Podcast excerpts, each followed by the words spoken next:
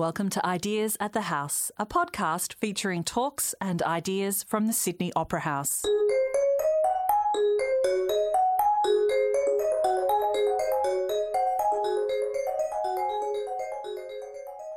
What shapes the way we think about sex?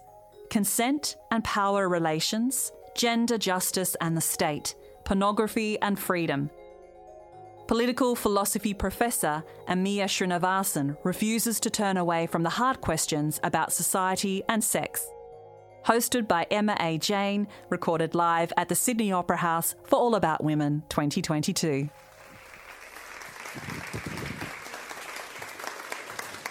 Hello, everyone. Welcome. My name is Emma A. Jane, and I'm an academic here in Sydney at UNSW.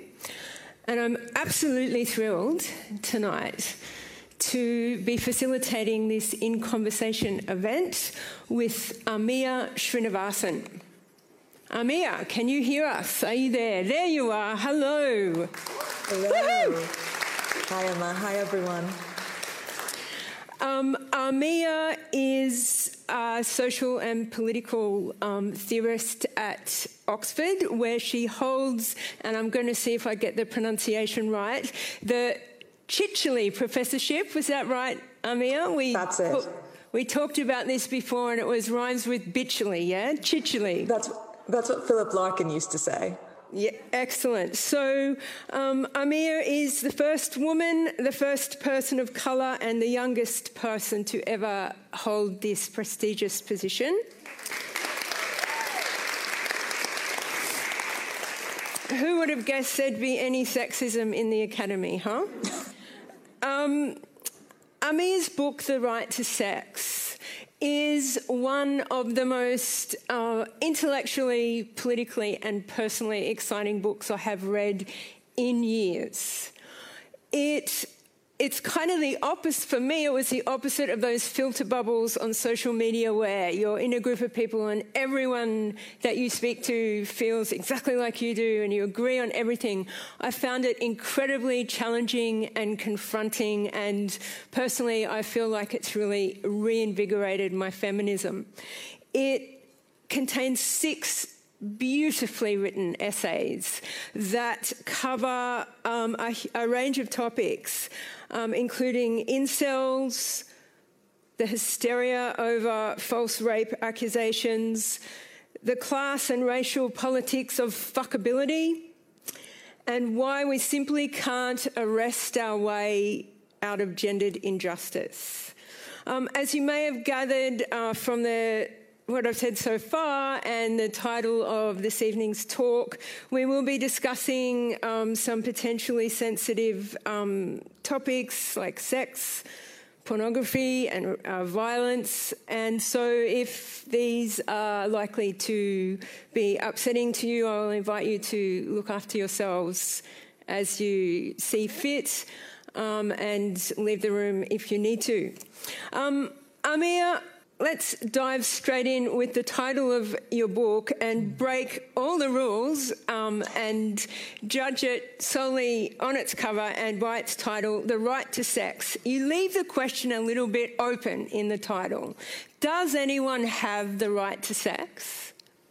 So, in one sense, yes, right? And I think that's actually fairly uncontroversial, right? So, we all have the right to have sex with ourselves, for example.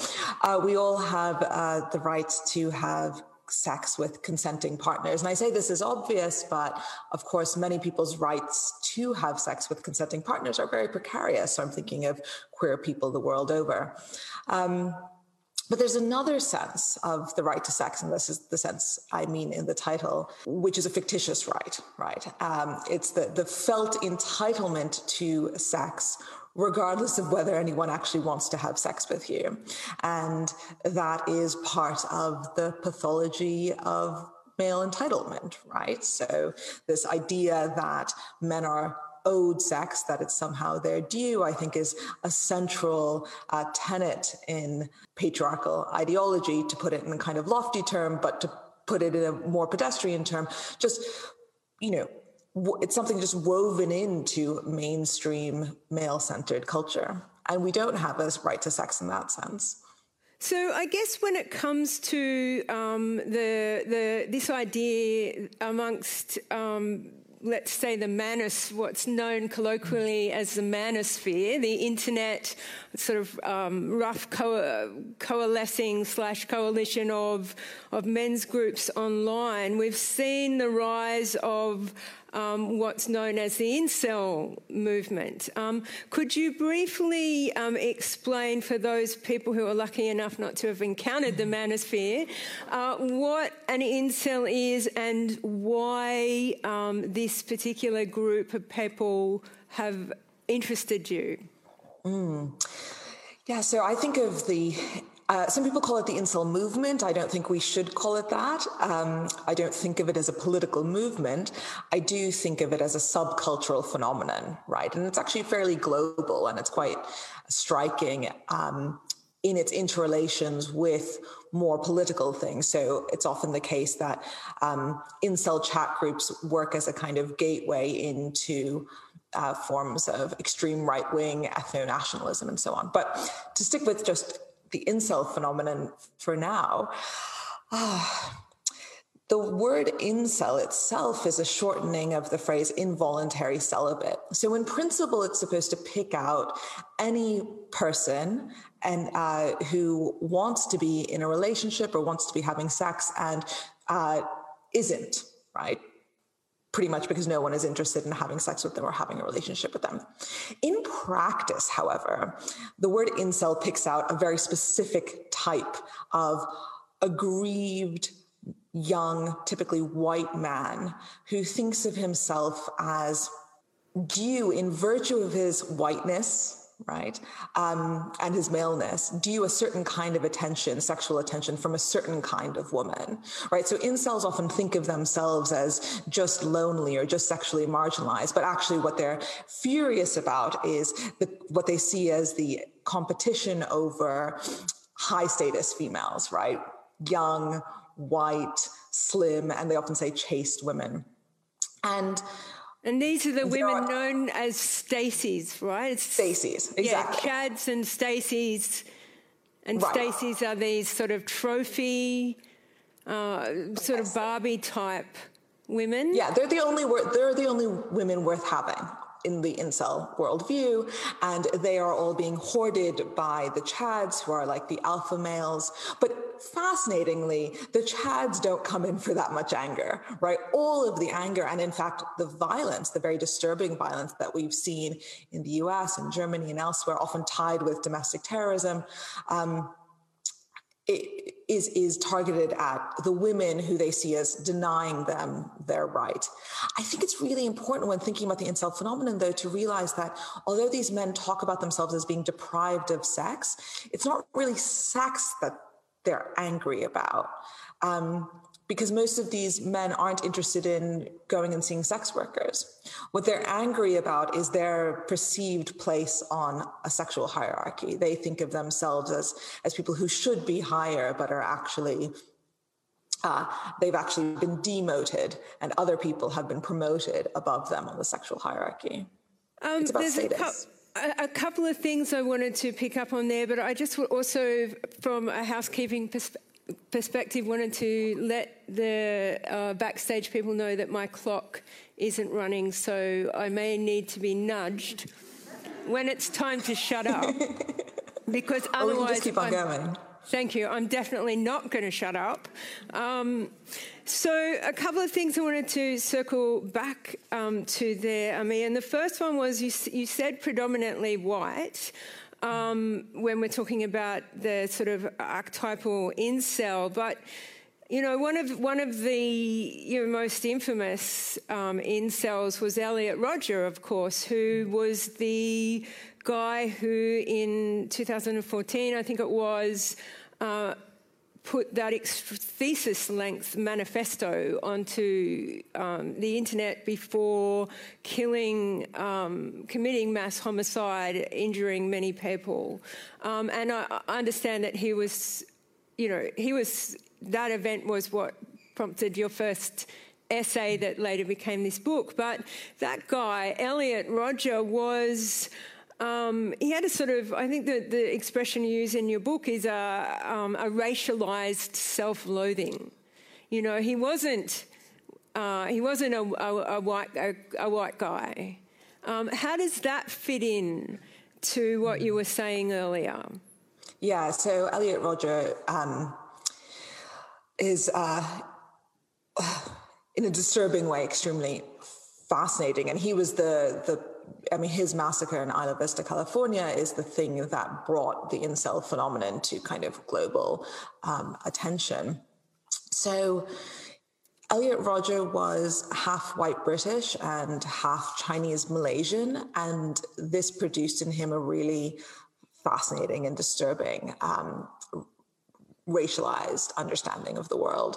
So, on one hand, he blamed his not being purely white uh, for his sexual, what he saw as his sexual and romantic marginalization. So, in general, he complained that uh, because he wasn't uh, purely white, because he um, was, on his own description, kind of effete, effeminate, bad at sports, socially awkward, all of these things he said made him unattractive uh, to women. At the same time, because he was uh, part white and also because he uh, came from a very wealthy family.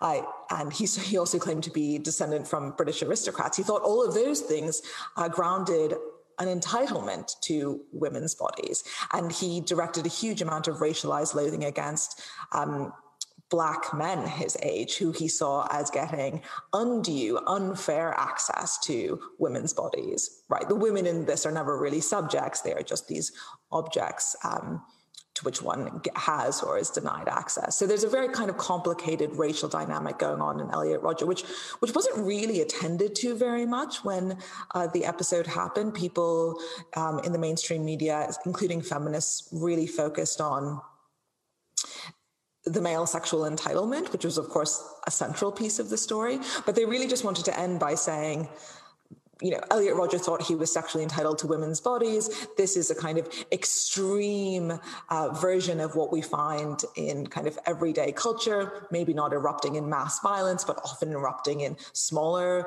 bits of toxic behavior and smaller bits of uh, violence, especially domestic violence. But no one was really touching this kind of more complex um, very difficult question of, well, aren't people sometimes marginalized romantically and sexually because of things like their race or yeah. the fact that they are socially awkward? I don't think that's totally what was going on in Elliot Rodger's case. I mean, I think it was very, at the very least, very overdetermined. But actually, all you need to do is look around at the world and how the romantic and sexual economy actually operates to see that things like race play a huge role in the distribution of sexual status and romantic status.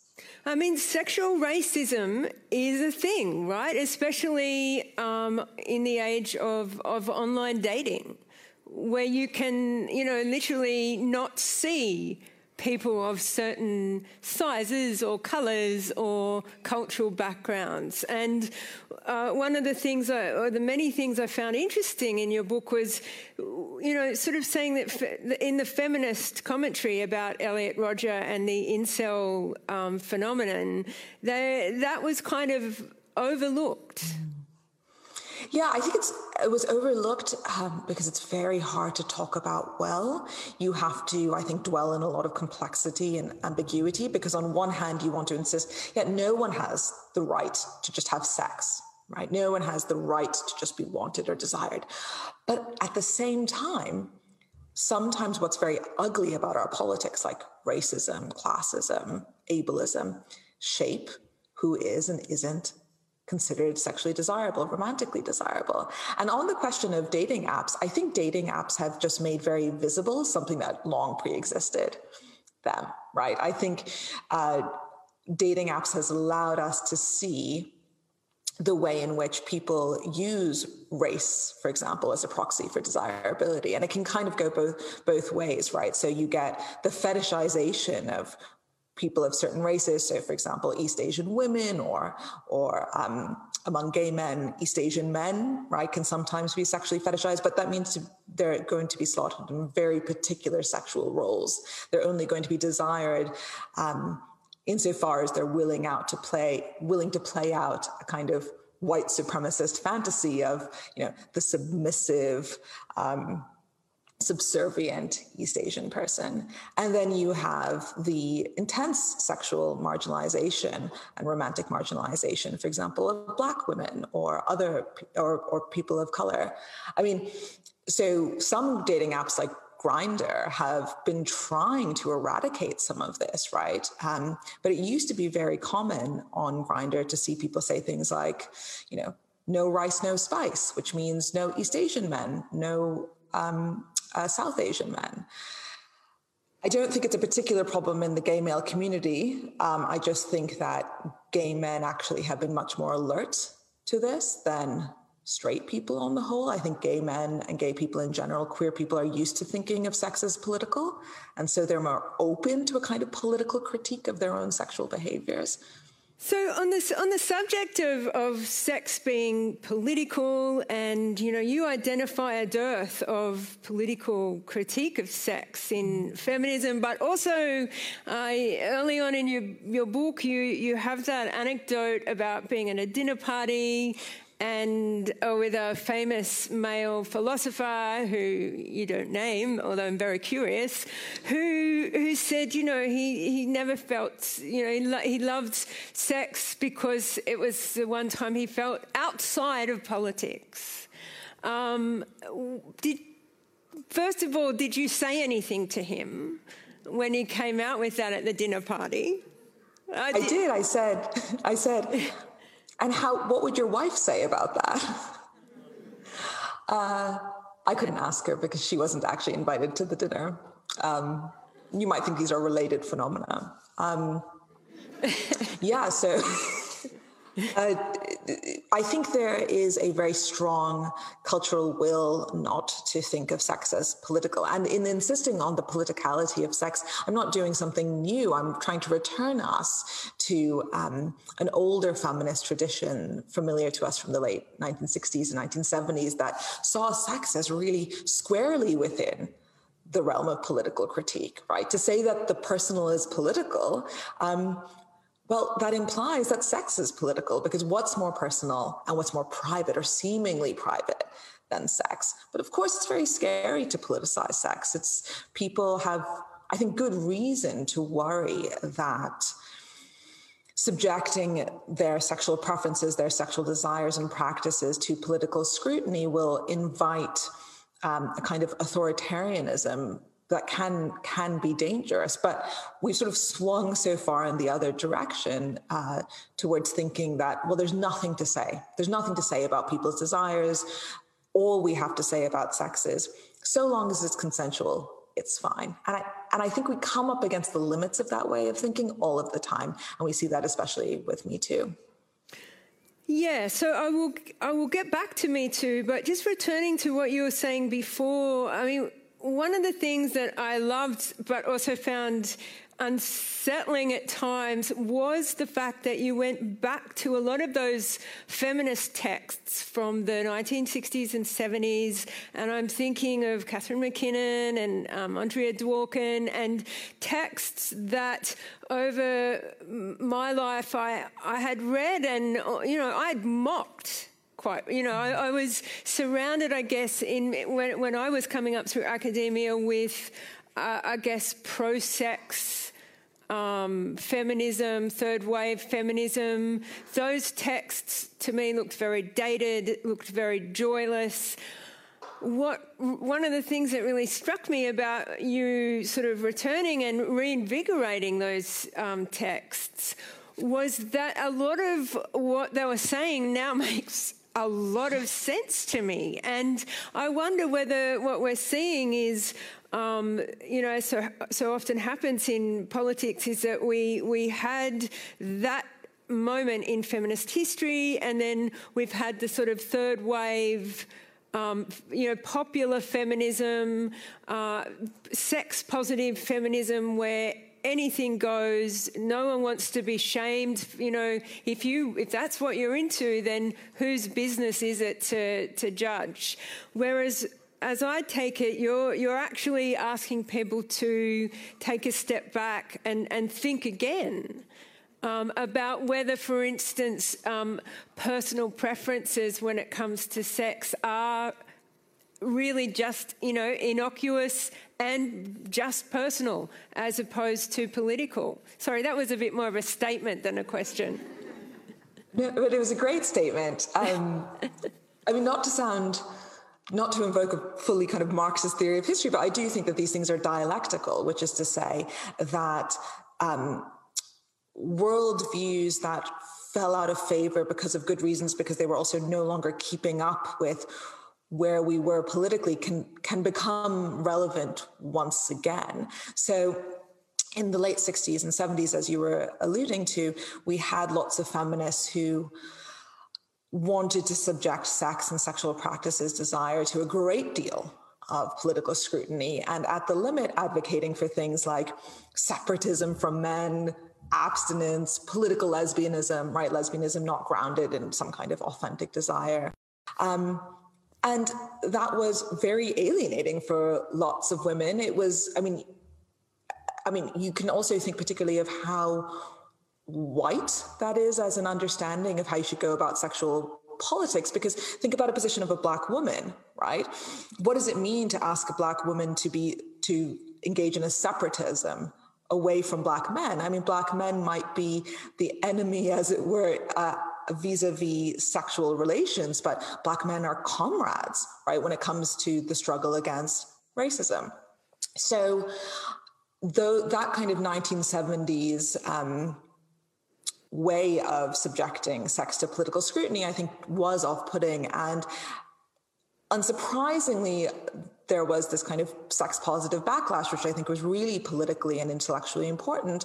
And I loved what you said because you described it as anything goes. Um, and I think it's important to remember that the first sex positivists, people like Ellen Willis, were not just interested in saying, oh, just you can keep on having the kind of sex you're having. What they were trying to do was really allow a thousand flowers to bloom sexually, right? They really wanted to encourage non normative forms of sexuality, queer forms of sexuality. And that doesn't just mean between queer identifying people, it also means among, you know, uh, self identifying f- straight people, freeing people from a sense of there's one correct sexual script and that's what I have to conform to. And so I think that sex positive dream, that early sex positive dream, is very powerful. But I think it has been watered down over the decades.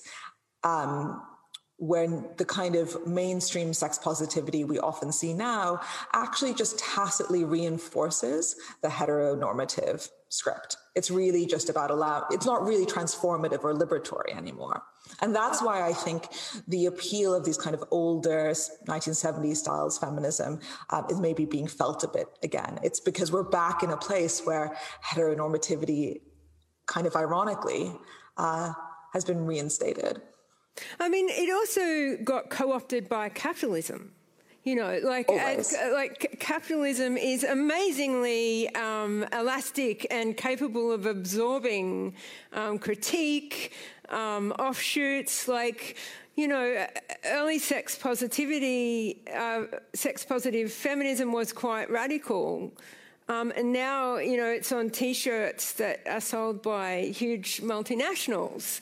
Um, and you know, early um, sex-positive feminism may, you know, may have been associated with non-normative um, sexuality and practices, whereas now, you know, perhaps partly, you know, riding on that momentum, we have, you know, the internet has been swallowed by pornography, mm. and for the most part, it, it's quite rigid heteronormative pornography. Um, and you, you have a great chapter in the book called Talking to My Students About Porn, I think. And one of the things that you say is that you're expecting them to uh, you're, you're, a little unsure about, you know, how to start the conversation and that you might seem, you know, out of touch or whatever. And that, you know, I think you say that this is a generation for whom uploading um, a sex video is on a continuum with taking a selfie. Mm. Um, and yet, your students said to you that they find a lot of mainstream porn troubling, too influential, and damaging to their sex lives. Like, did that surprise you? It, it completely blew me away. I mean, the first time um, uh, I started the first after the very first class I did on um, these kind of classic feminist debates about pornography that played out in the 1970s and 1980s, I just had to sit down outside of the classroom on a bench and just have a coffee, and I was just thinking about what what just went on there. I was expecting them to think that these old that these that these these critiques of pornography from the 1970s and 1980s were so old fashioned, so outdated that they just didn't apply to a contemporary moment when porn was totally ubiquitous and normalized, um, pornographic consumption was totally normalized. And yet these students were agreeing uh, not with everything that they were reading, but with some of these critiques of these uh, this older generation of feminists, especially when it came to this idea of pornography as being really powerful ideologically, right? Not just something you simply watch and that has no kind of ideological, broader kind of effect on how you see the world, how you have sex, how you see women. And what was striking to me was that it was both women and men among my students who were saying this. A lot of them felt very much like they themselves were kind of pornographic products. I don't want to exaggerate this. I mean, lots of them were also interested in the ways in which they might be able to resist um, the force of pornography. And it's also very important to say, as you've already said, that what we're talking about implicitly here is mainstream porn, free pornography, which does follow a very narrow script. There's a huge amount of queer porn, feminist porn. But you have to pay for it, and it's not what young people tend to watch, certainly when they are 10, 11, 12. Um, it's an interesting distinction. Uh, uh, and excuse me for a moment, but um, stage crew, the clock is just doing the most bizarre things. Like I look at it and it says there's three minutes to go, and now it says six minutes. Um, so I really will need a nudge when it's time for me to take questions from the audience. Um, because I had a huge chunky watch on and I took it off. So I have no idea how long we've been sitting um, here chatting. Um, Time is a construct. Yeah, it is a construct. Um, so, yes, there's things happening down here. Oh, now it says four. Does that mean four minutes to go? Uh, it's seven o'clock. Thank you so much. Uh, before audience questions? Great. Sorry, um, humans. Um, next time I'll remember to leave my huge ugly watch on so that I can keep track of the time myself. Uh, where were we? Oh, um, the difference, but yeah, mainstream porn. Ah, oh, yes, mainstream porn being free porn. And yes, there's this, um, you know, there's all these subcultural um, forms of porn, feminist porn, um, queer porn that um, you know cost money. And at one point in your book, you raised the fascinating prospect of, you know, would it be possible for perhaps a state, given the you know popularity and in pedagogical importance of porn, for the state to possibly subsidise. some of these types of porn, which I have to say was an ideal that appealed to me greatly. Um, if only because when you think about in the US the kind of outrage about socialized medicine, um, you know, socialized pornography um, seems to me to have a lot of potential. Um, I mean, were you just raising that idea as a thought experiment, or was it something that you think could seriously be useful? Yeah, I mean, I, I don't see it happening anytime in the US, which just moves um, backwards on such questions every single day.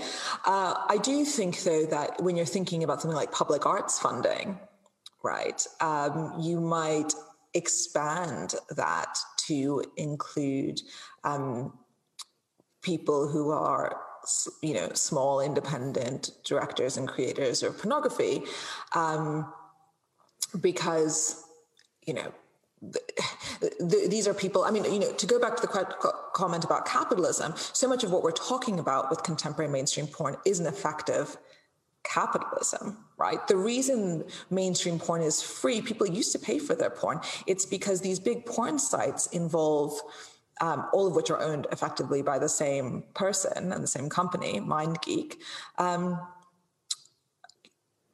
use pirated content right? And the actual porn production houses, even the main ones, can't keep up with um, the request to take their uh, pirated content offline, right? So we've got this massive clearinghouse that basically is exploiting um, fundamentally the people who work in porn, and and most porn actresses make very little money right? It's very hard to to uh, and now they make less money than ever because of the creation of these big uh, porn portals. So this is a this is a problem with capitalism. This is a kind of natural tendency of capitalism. And i do think it cries out for a very different kind of state intervention from the ones that people typically think about when they think about porn. When they think about porn typically or the state intervening they think about laws against pornography laws against the production of porn the the creation spreading of porn, the buying or selling, I think that's all bad. But it is interesting to think about what does it mean to break down monopolies, right? Pornographic monopolies. What does it mean to um, enforce intellectual property rights? What does it mean to actually subsidize and encourage a democratized and flourishing porn industry, one that actually empowers workers, right? Like, how do you think about um, pornography, the, the problems of pornography as symptoms of advanced capitalism rather than it being a, a problem of um, you know bad people just putting bad things out there. So um, yeah i think it's one of the things that should be taken seriously. Because you know one of the points that you make is that um, you know, a lot of, you know, we, we hear the statistics about the number of young people and children that access porn. And um, from what we can gather, they're, they're using it to learn how to do sex. You know, it's a training, yeah. it's being used for education. Um, which you know it seems fair enough to to want to get educated in this awesome thing that many of us like to do. Um, but when you look at those, you know, very popular um, free mainstream um, porn outlets, the type of sex that we see in that, um, I don't think it's just sort of ref, you know reflecting what's out there. I think it's perhaps shaping. Um, I think you use the term, or maybe you quote someone that uses the term, you know, porn is world making. Mm. It's it's powerful.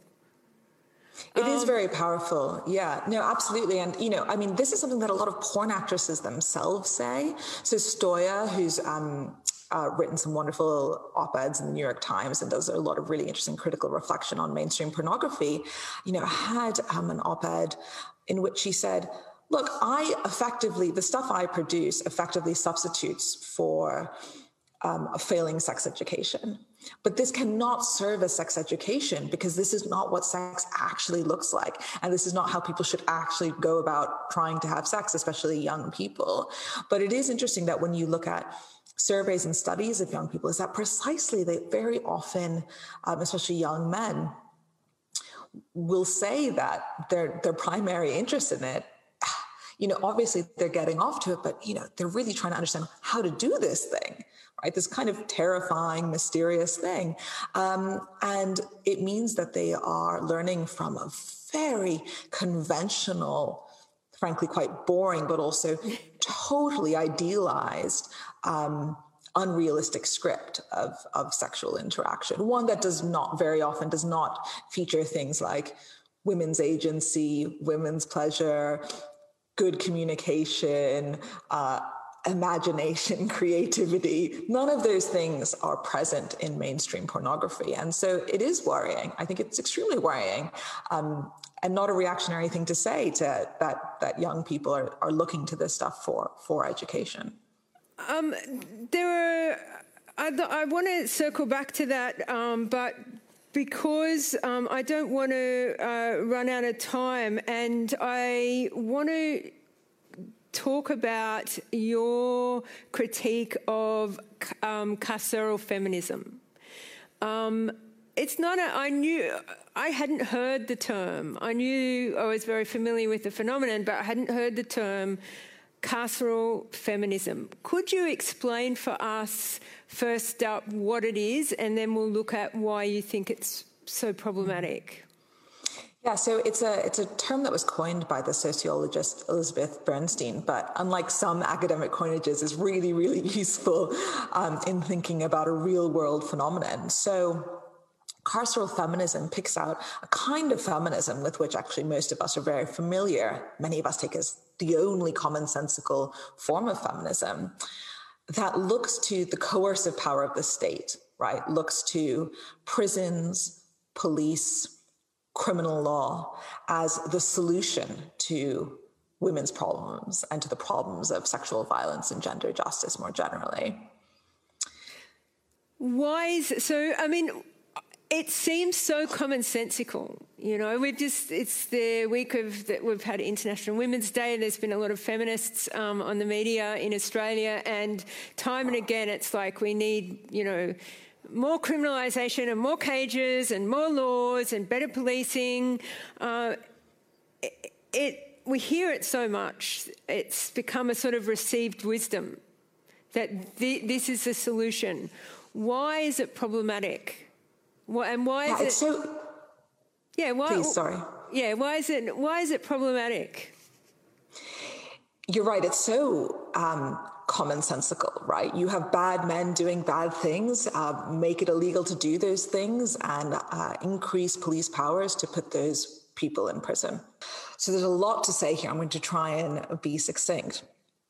Maybe I'll begin by pointing out that this actually wasn't the common sense in feminism in, in an earlier period of feminism.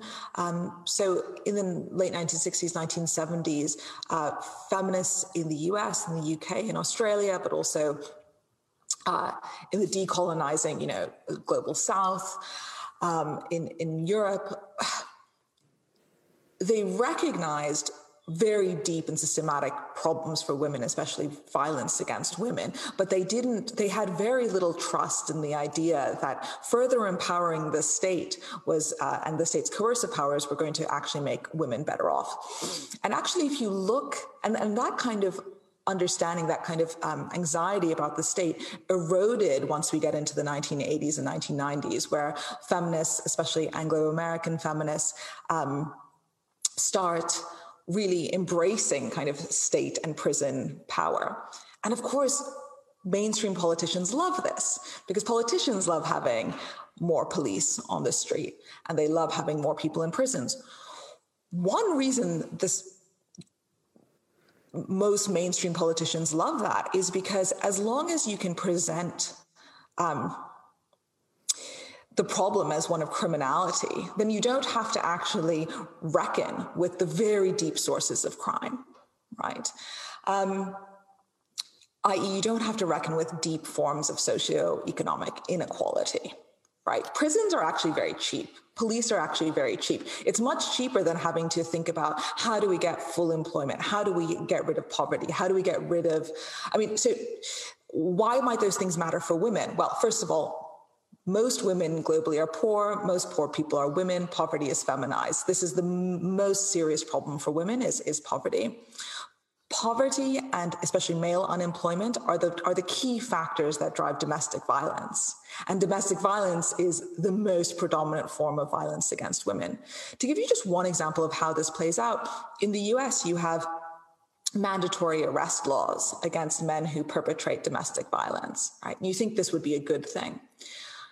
But what ends up happening is that women of color and poor women become subject to more domestic violence when their partners are arrested.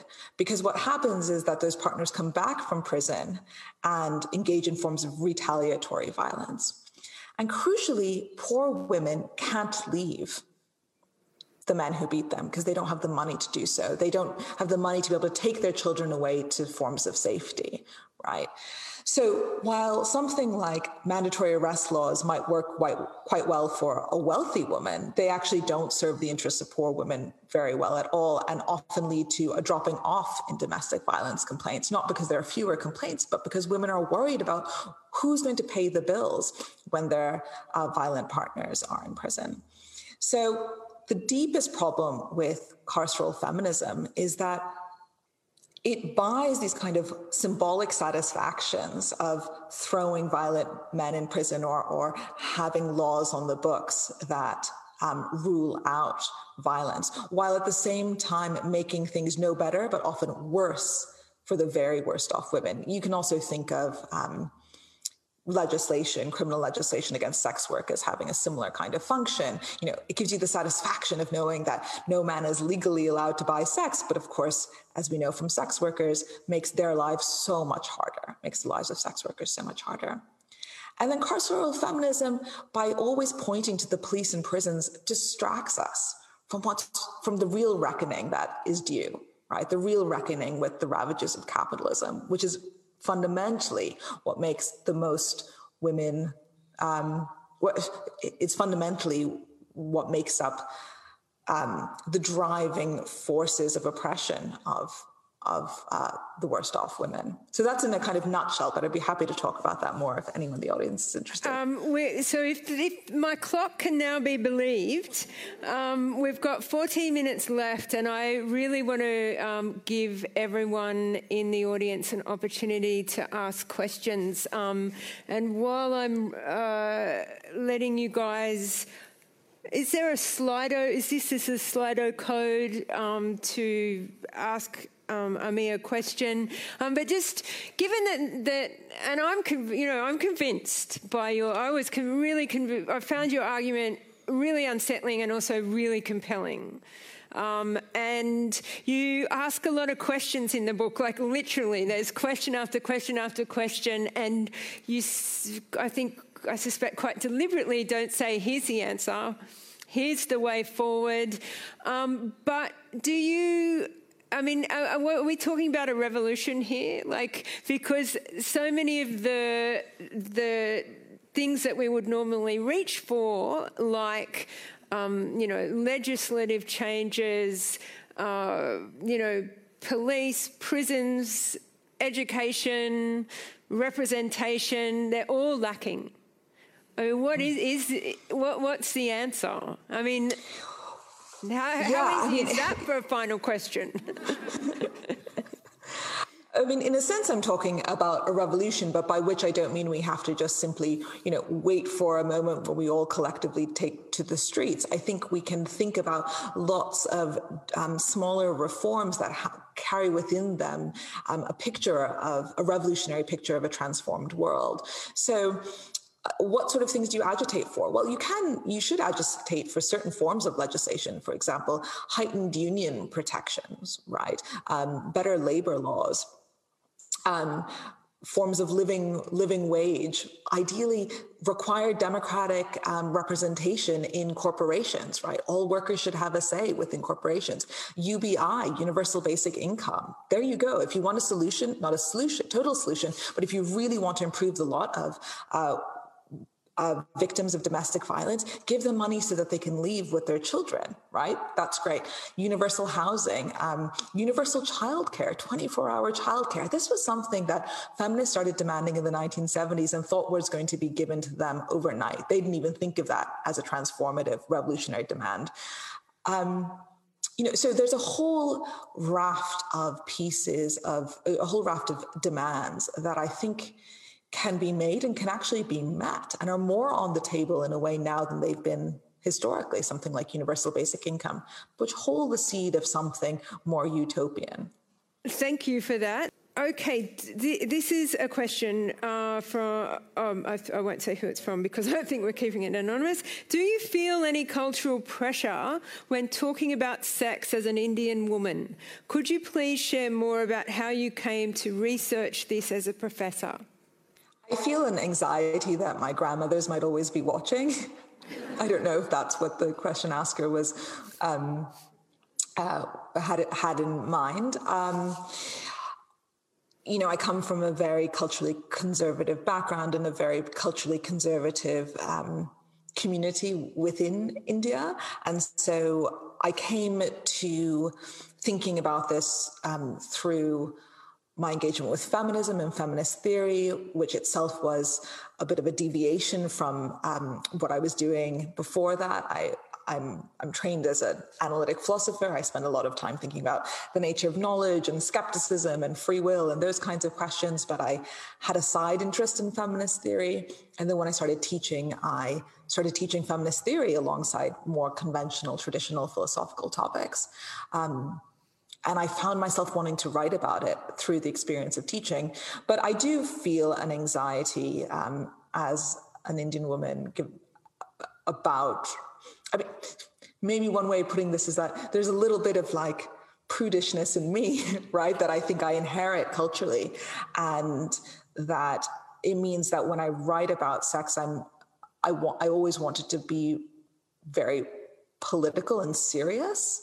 Um, because I don't, because I have an anxiety, I think about it's, it's being seen as sort of frivolous or, or prurient but it has been interesting to me watching the reception in India, even from my grandmothers, actually, um, how much of an appetite there is for for difficult forms of feminist conversation about about sex. Thank you for that. Um, we have another question here. Is there anything we can do to help someone who we think might be going down the path of becoming an incel? Oh, that's an excellent question. So there are lots of people who are specialists in forms of de-radicalization and so um, i wouldn't want to offer my thoughts as kind of the cutting edge of expertise but i would certainly I certainly think that broadly the project of de-radicalization or the slowing of radicalization um, is a really important one, especially in the age of YouTube and social media where so much of this takes place. I will say one thing that I think very strongly, which is that feminists have something to say to incels.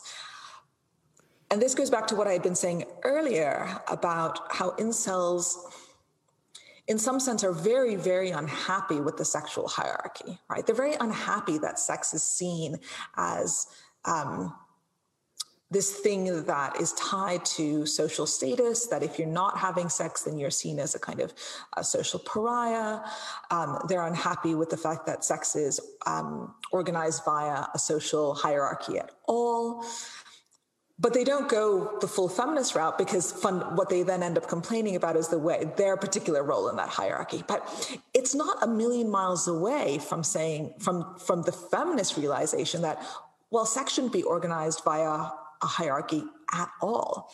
I think there's something quite analogous here with how one might be able to speak to you know, members of the so-called traditional white working class right i'm thinking about a certain kind of trump voter for example who feels a justified grievance at the way that late capitalism has produced stagnating wages, uh, gross inequality, uh, the erosion of good jobs, and so on, but ends up targeting that anger and bitterness at usually racial minorities and women. What you need to do with those people is again kind of redirect the anger and grievance at the right object, which is the hierarchy itself, right? Rather than just their place in it. So I think there's something, I think there is something not only that we can say to incels or you know people inclining that direction, but something specific that feminists can say. Thank you for that. Um, we have two questions here about porn. The first one is Do you think porn can or ultimately be good for women?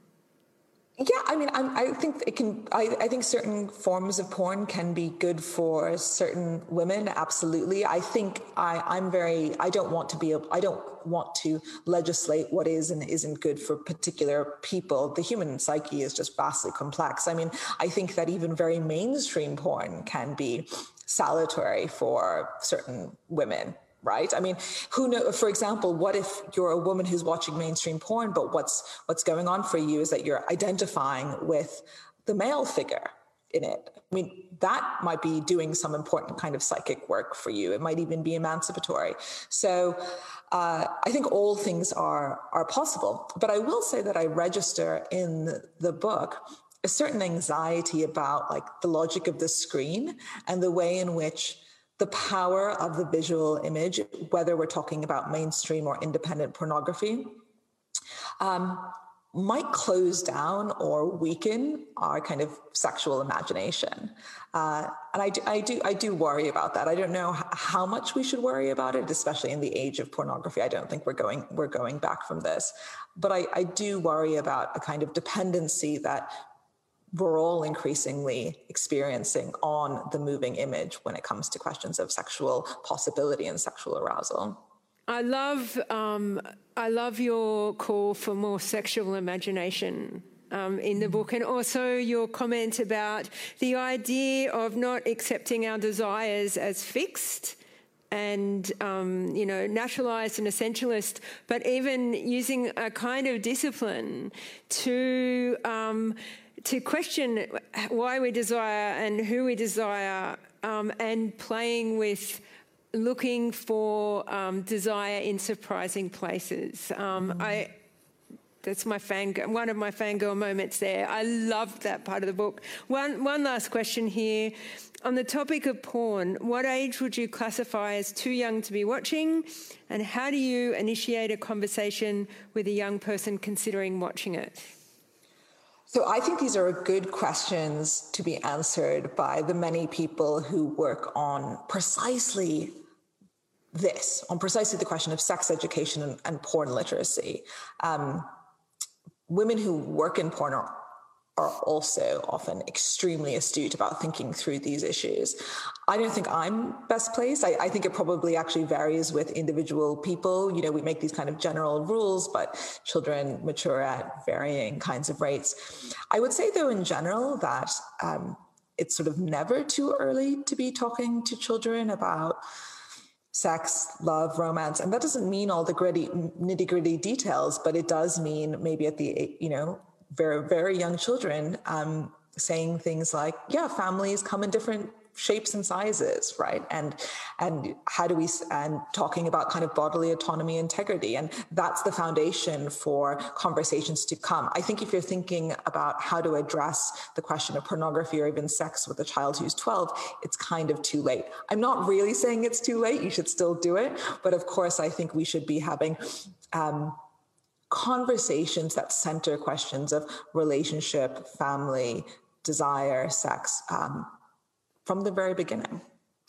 Uh, Mia, thank you so. Oh, uh, there's still one more um, question. We've got one minute and 51 seconds. I'm struggling to understand. Does this mean that carceral feminism is the kind of feminism that Grace Tame pushes, and is that bad?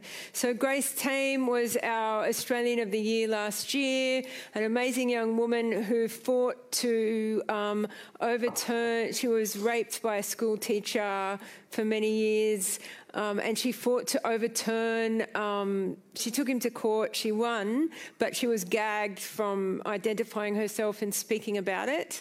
Um, but she she she campaigns for legal reform, um, uh, but the question is. Uh, I'm so sorry to the person that asked this question, but I think because it's so Australian in focus, it might be. I can try and say something to it.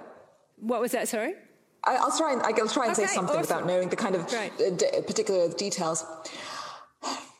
The, the thing I want to say is that I'm not saying, and I don't think anyone should say, that there's that there's no point in ever or that individual women don't have the right, given the system we live under, to reach for the police or reach for stricter laws. I'm really interested, however, in what feminism as a political movement prioritizes as its strategies, right? And what it, what it thinks of as the strategies that will actually um, improve the conditions for most women. I'm very skeptical that the idea of going after just a few individual men with um, uh, or putting an in, increased number of men in prisons, especially, by the way, given that we know how racialized the prison system is, how much um, you know, false accusation there is against especially men of color. Um, when it comes to sexual violence, these cannot be our ultimate solutions. Um, and so what I would counsel is not allowing these things that feel very emotionally and symbolically satisfying to take up the whole of your feminism and distract from the real goal, which is the creation, the transformation of a genuinely, materially more equal world, a world in which women are freed to have the space and time to actually create spaces that are safer, that are more nourishing, uh, that are more liberated. That should be the end goal of feminism. That, that's the kind of broad answer. I mean, thank you so much. I think uh, I'm now, my clock is now showing that we're in the negatives. Um, no. And I'm, it's always great when time starts going backwards like that. Um, please, uh, it's been an absolute joy um, to speak with you in your office at Oxford after your early morning bike ride in. Um, thank you so much for joining us today. Please join me in thanking Amia Srinivasan.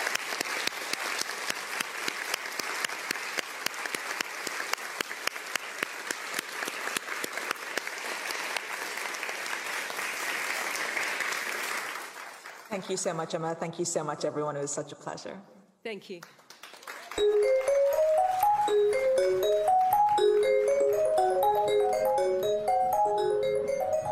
Watch this talk and others at All About Women 2022 on Stream, the new streaming service from the Sydney Opera House.